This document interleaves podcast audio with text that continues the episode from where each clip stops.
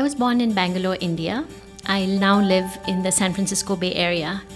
I am married to a Silicon Valley entrepreneur. I have two uh, grown up digital native sons, and I'm also caregiver to a 90 year old digitally savvy mother. I grew up in a sheltered family, and I sometimes look back at my journey to where I am today. I think it started at a school I went to in India, which was run by American immigrants, that taught me to be individualistic, to challenge ideas that I was presented with, and to track my own course. And that, I think, set the stage for me to being here. At that school, I learned about Henry David Thoreau and redwood trees, and now I have a redwood tree growing in my front yard. Professionally, I am a people person. I've always been a student of human behavior. I studied neuroscience and clinical psychology in college and was really trying to understand brain behavior relationships why people were disturbed, why people with mental head injuries had uh, difficulties, and so on. And then when I followed my husband to America, by the way, I chose him myself. I switched to trying to understand uh, how computers could function like humans and studied artificial intelligence. My uh, doctoral dissertation was uh, on, a, on a field that maybe not a lot of people study, and that is metaphor. How do people understand metaphor and idiom? And some of the papers I wrote there are still referenced today. But not wanting to be an academic, I decided to switch into being part of industry and worked at Hewlett Packard for many years trying to make technology more accessible to humans. And along the way, I met Accenture and joined them to actually create the first Accenture Interactive uh, practice in personalization and uh, social media. I now am part of Fjord, which is uh, Accenture's design consultancy, and I'm part of uh, the leadership team driving a program called Data and Design. I'm chartered with a tall order is to try to bring analytical minds or mathematicians closer to designers or artists and create new solutions working that together. I am passionate about a cool project I'm working on right now is how to measure digital experience. I call it the Love Index. So you'll hear more about that in the press very soon. All in all, I'm an experienced digital strategy and innovation executive, and I've spent my career bringing the human element into the design of digital products and services. Mostly, I'm happy that I have a cool job at Fjord. I am Nandini Nayak, Global Design Strategy and Innovation Leader at Fjord. Celebrating the work, lives, and achievements of women in Western North America. The Drum presents Exceptional Women Out West hosted by the Drum North America editor at large, Doug Zanger. Let's go with three questions. What does being fearless mean to you? I, I thought about this, and being fearless means knowing what to treasure.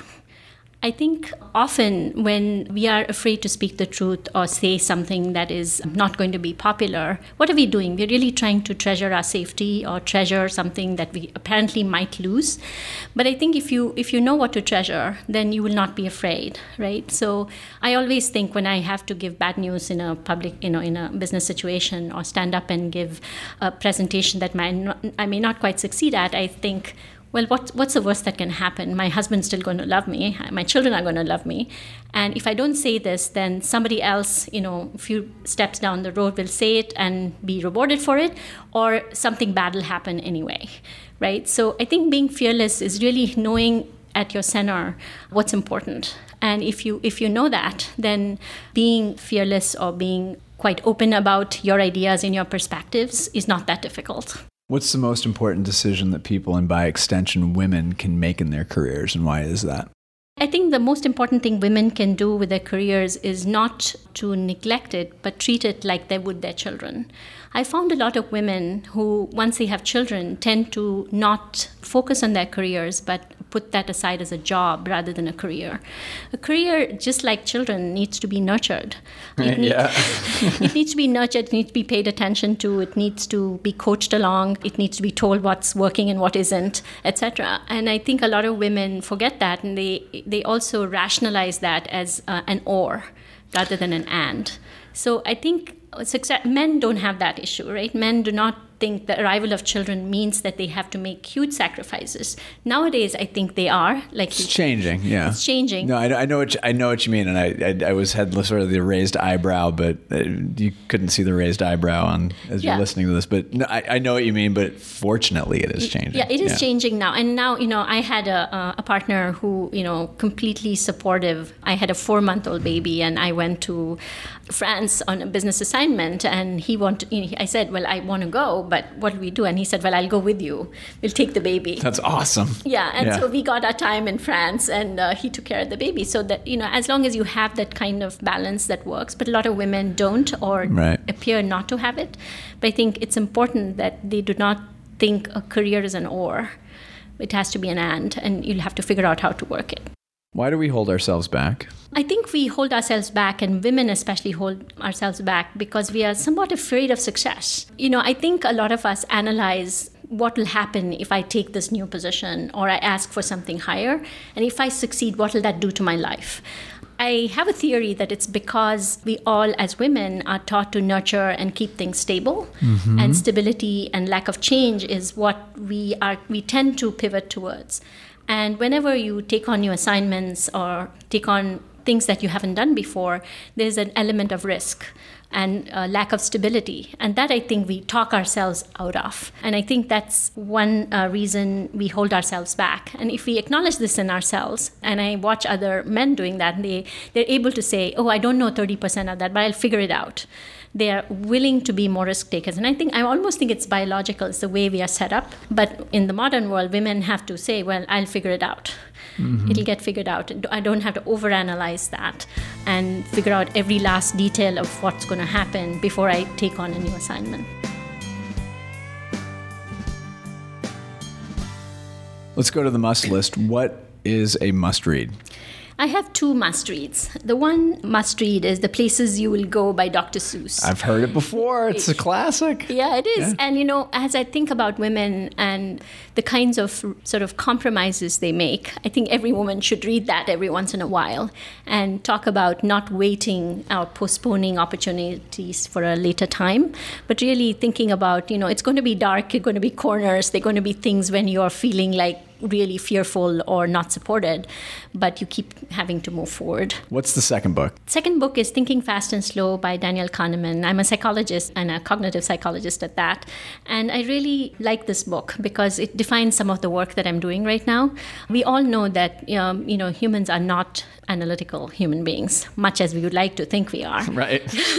we, we tend to uh, make intuitive decisions often, and not that they're all wrong, but I think a lot of the products and services that companies create assume that we are super analytical. Right. I am now in the process of uh, figuring out how the insights in this book actually uh, is relevant to modern um, society.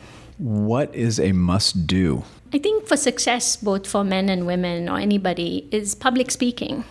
I think often I've seen really brilliant people um, not have the impact they would have because they're not able to actually communicate in audience specific ways. And I have felt that, you know, if you don't speak publicly and you don't understand where your audience is coming from and you're able to, you know, tone down your conversation to that level, you don't learn how to express your ideas and get them to be adopted. Do you remember a public speaking engagement where you were kind of like, ah, I don't know, and then all of a sudden you realize it was just the greatest thing ever? We all have that where we get a little nervous, Yes. but then you realize, wait, wait a second, that was awesome. Do you remember? Do you remember one of those? Exactly. So th- there was a time when I'd gone to Amsterdam and we were doing this high performance conference, and there were a lot of Dutch speaking people in the room. And the person who had organized it wanted me to say certain things, and I had to be very rehearsed. And I and I can't do that, right? So I I was rehearsed, and I decided I would, you know, I just I just put away my papers and I did the pitch, and there were lots of questions, and I was extempore, and I felt like, and I moved up and down the stage, and I felt like I did the best I ever did. And after that, I've stopped over rehearsing for public speaking. Oh, you can totally do that, right? Oh, you can just rehearse yourself into into a box. Yeah, Because exactly. that because then there's no room for the margins, which Yeah. is kind of where the cool stuff and it's happens. less authentic. Yeah, exactly. What's a must experience? I think a must experience is failure. You know, I, I, feel like I do believe that you learn the most out of pain rather mm-hmm. than pleasure. You learn most out of your failures. And I think it's important to experience failure, not just experience it, but deal with it with grace when it's happening and also to be able to retrospectively learn from it. And I've had several experiences as a consultant. You go through very difficult circumstances. Uh-huh, yeah. And I've always learned something from it and learned what not to do the next time. Talk about accepting it with grace because that's a tough one. That's a tough one. And I'm not trying to say all Americans are like that, but it's kind of an American trait that we don't like to lose. Yeah, exactly. And you know, I've been in situations where people get very annoyed when somebody's late, or you know, you, you go to a, a whole lot of us go to a meeting and there's a very senior person at a client who just doesn't turn up, and it gets people really angry and upset, and they take mm-hmm. it very personally. So I like to think that if grace under pressure is really about once again the same concept I talked about earlier, is knowing what to treasure and knowing what not to treasure. So if you put in the effort, you did your part to go there, right. and something happened, you failed. You, you need to say, okay, you don't win everything, but then figure out why that happened. So I think the emotional aspect is what you need to control. And, you know, if there's no real loss, I mean, the sky didn't fall, we didn't lose our jobs, people didn't die it's okay, you know?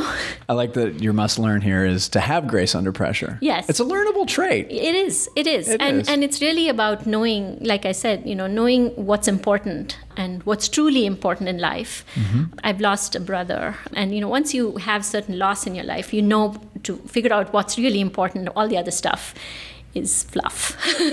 Understood. Yeah, I lost my father when I was super young and you don't realize it when you're that young, but when you're older you you when you right. when you mature, you realize that impact that that it actually had on you. Right. And it requires one to realize, you know what? Yeah, it's. I think you know, everything's okay. Yeah. it's a tough situation, but you know, to be able to. One of my friends said the greatest thing. She said, "The pain never goes away. It's just different." Exactly. And that's, I think that's a good way to approach yeah, it. Yeah, then you treasure the memories and mm-hmm. then you think about that. And so one of the things I do is I believe that it's important to make memories. So I live for making memories. So I, I always plan around, okay, if our, if our, families are together, we know, don't just sit around and do not, you know, we actually, you know, create a memory, right. an imprint, yep. trace.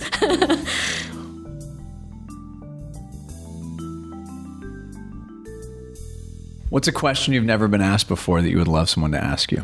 I thought about this a, a great. Yeah, you built like a bunch of them down. This is yeah. this is great. Yeah. So I said, what if somebody asked me, "Who are you really?" see, that's very ex- existentialism. very, it very, it kind of got a Jean Paul Sartre vibe on that. well, I'm, I'm, a little bit of a, a, philosophy major as well. So, but the point I was trying to make with this specific question is, as we think about diversity, and as Fjord has tried to become the cultural ambassador mm-hmm. for Accenture on how to build a diverse culture and work together, I think a lot of who we are is the unseen part we all play parts in terms of what we show of ourselves. Like in this interview, I'm showing you a part of myself, mm-hmm. but I'm not showing other parts of myself. And I think to some extent, societies try to mold us into certain boxes and suppress other aspects of ourselves. But in an increasingly globalized and diverse world, I think the more we enable ourselves to show all aspects of ourselves, the richer the interactions and the more sort of communication we have between us. So I think uh, when I think about myself and you ask me who am I really, I say, well, I'm an, I was born in India, so I'm a little bit of an Indian. I'm now an American. I've lived over 30 years here, so I'm right. an Indian American. I am I then obedient like a good Indian girl should be, or am I assertive? And I'm a bit of both, depending on the situation, right? Am I wise? Uh, maybe uh, to some degree, but I'm also cool because I work in digital. Right? right, right, right. right? I'm a psychologist. I'm a bit of a scientist. I'm a designer. I am an executive. You know, so I put on different personas for each of those. I'm a mother of two boys. I'm a daughter to my 90 year old mother. I'm a wife. So I, I think there are many different aspects of myself. I, I, like to do Facebooking. I like to create memories. I like to travel. I'm a foodie. Um, right, right, you know, I like to cook. So I think there are many, many aspects of ourselves, and what we reveal in each of these situations is it depends upon how we read that situation. Right. So I think that's a question I've never been asked, but I don't know if I gave you the right answer, but I think I'm still figuring There's out the no answer. There's no wrong answer to that question. There's no wrong answer to that question. No, I think it's perfect. I think Exactly. it's perfect. Here's where I compliment you. Uh, your experience and your education is uh, incredibly impressive. The company that you work for holds you, deservedly so, in incredibly high esteem for a number of reasons. You told me a little bit about your background going to Santa Cruz and going to Berkeley and all of the amazing research that you've done. You have this vast reservoir of really cool stuff. What I appreciate about what you do is you, you brought it up earlier in the conversation, and it's the language between technology and humanity and especially around data because it seems so impersonal and i think that that it's such a it's a very difficult balancing act to humanize a number or data and to do it in a way that feels really honest if mm-hmm. that makes sense because i think that we force that honesty to fit within what we believe is the right thing to say at the right time as it relates to data and humanity. And and just getting to know you in this very short time, but also in knowing a bit about you, that's a huge thing to be able to bridge. And I think that you would probably admit that you're not 100% there yet, Ah. not even close to 100% there yet. But I think that it, you can have a little swagger on this one. I think it's safe to say and acknowledge that you're probably farther along than a lot of people. And I think that what is really interesting to me is that I don't sense that you're the type of person that's going to say, We've arrived. It's we're learning these things and we're evolving, and here's what I think, and here's how it relates to the human side of things. Exactly. So that's where I compliment you is that that balancing act is so difficult. And I love the fact that you're just honest and like I don't have all the answers, but I'm going to figure them out and it's going to be real and it's going to be honest. So exactly. The reason I left academia was that I didn't want to just be an ivory tower person, right? Yep. I live my life with my head in the clouds and my feet in the mud, mm-hmm. right? So I like to take ideas like this and try to actually make them happen. And I think at Accenture and at Fjord, we finally have the ingredients. You know, we have the analytical capability, we have great world class designers, mm-hmm. and we know the world is waiting to figure out what this mountains of data is going to do for us. And so, like you said, how do you pull that together? I mean, it's it's a complex challenge, but it's an interesting one. And I've always ru- run towards stuff that's mm-hmm. complex but interesting. Every guest gets an opportunity to talk about whatever they want for a couple minutes. So without further ado, the floor is yours. I thought I'll talk about a passion that I'm currently working on. And uh, like I said, I mentioned it earlier, and it's called the Love Index. It's, it's interesting because you know it's called that f- first of all and sometimes you know people say love and in business i mean those two ideas don't go together but knowing me you know i try to you know connect disparate ideas into into one the reason why we believe this love index is going to be somewhat important change that we're going to bring about and i'm doing multi region research associated with it is that most times when people measure uh, the success of digital experiences they've always talked about in terms of loyalty you know after the fact measures. But we really need to as digital services become an inherent part of our lives we need to really think about them as part of our lives and how we connect to them, how we have affinity towards them, has to be measured in very human terms. And what we did with this is a study, a qualitative large scale study, followed by a quantitative study that revealed five dimensions. Like I talked before, the fresh dimensions fun, relevant, engaging, social, helpful. And I, I think this, this particular study I'm really interested in is because I think it's going to fundamentally hopefully change the way we think about how we measure experiences and how and that measurement will by definition create experiences that are much more human centric which is my objective overall so look forward to sharing the results of that study Much like the must list, we like to end on a high note with a little more advice or wisdom. So, what would you say is your last word to wrap up the show? People ask me how I got here and what makes me successful. So I like to say that I always feel like for a person to be successful, they need to have a core focus that is theirs. that they know what's the core intent, core focus, or core capability they bring to the table. And for me, that's human computer interaction. I bring the human side into technology. And, and then I think it's important alongside that to build adjacencies, to know how that fits into the other pieces that surround it. And in my career, while I have always been the human computer interaction person, I've been the glue sitting on the edges between my stuff and technology and my stuff and data and my stuff and operations. And along the way, I learned a lot about this other stuff that's surrounding it, but I never lost where my interest was and what I brought to the table. So I leave you with have a core competency, but never stop learning about what surrounds it. That's awesome. Thank you so much for joining us. Thank you for hosting us here in San Francisco, and best wishes for continued success.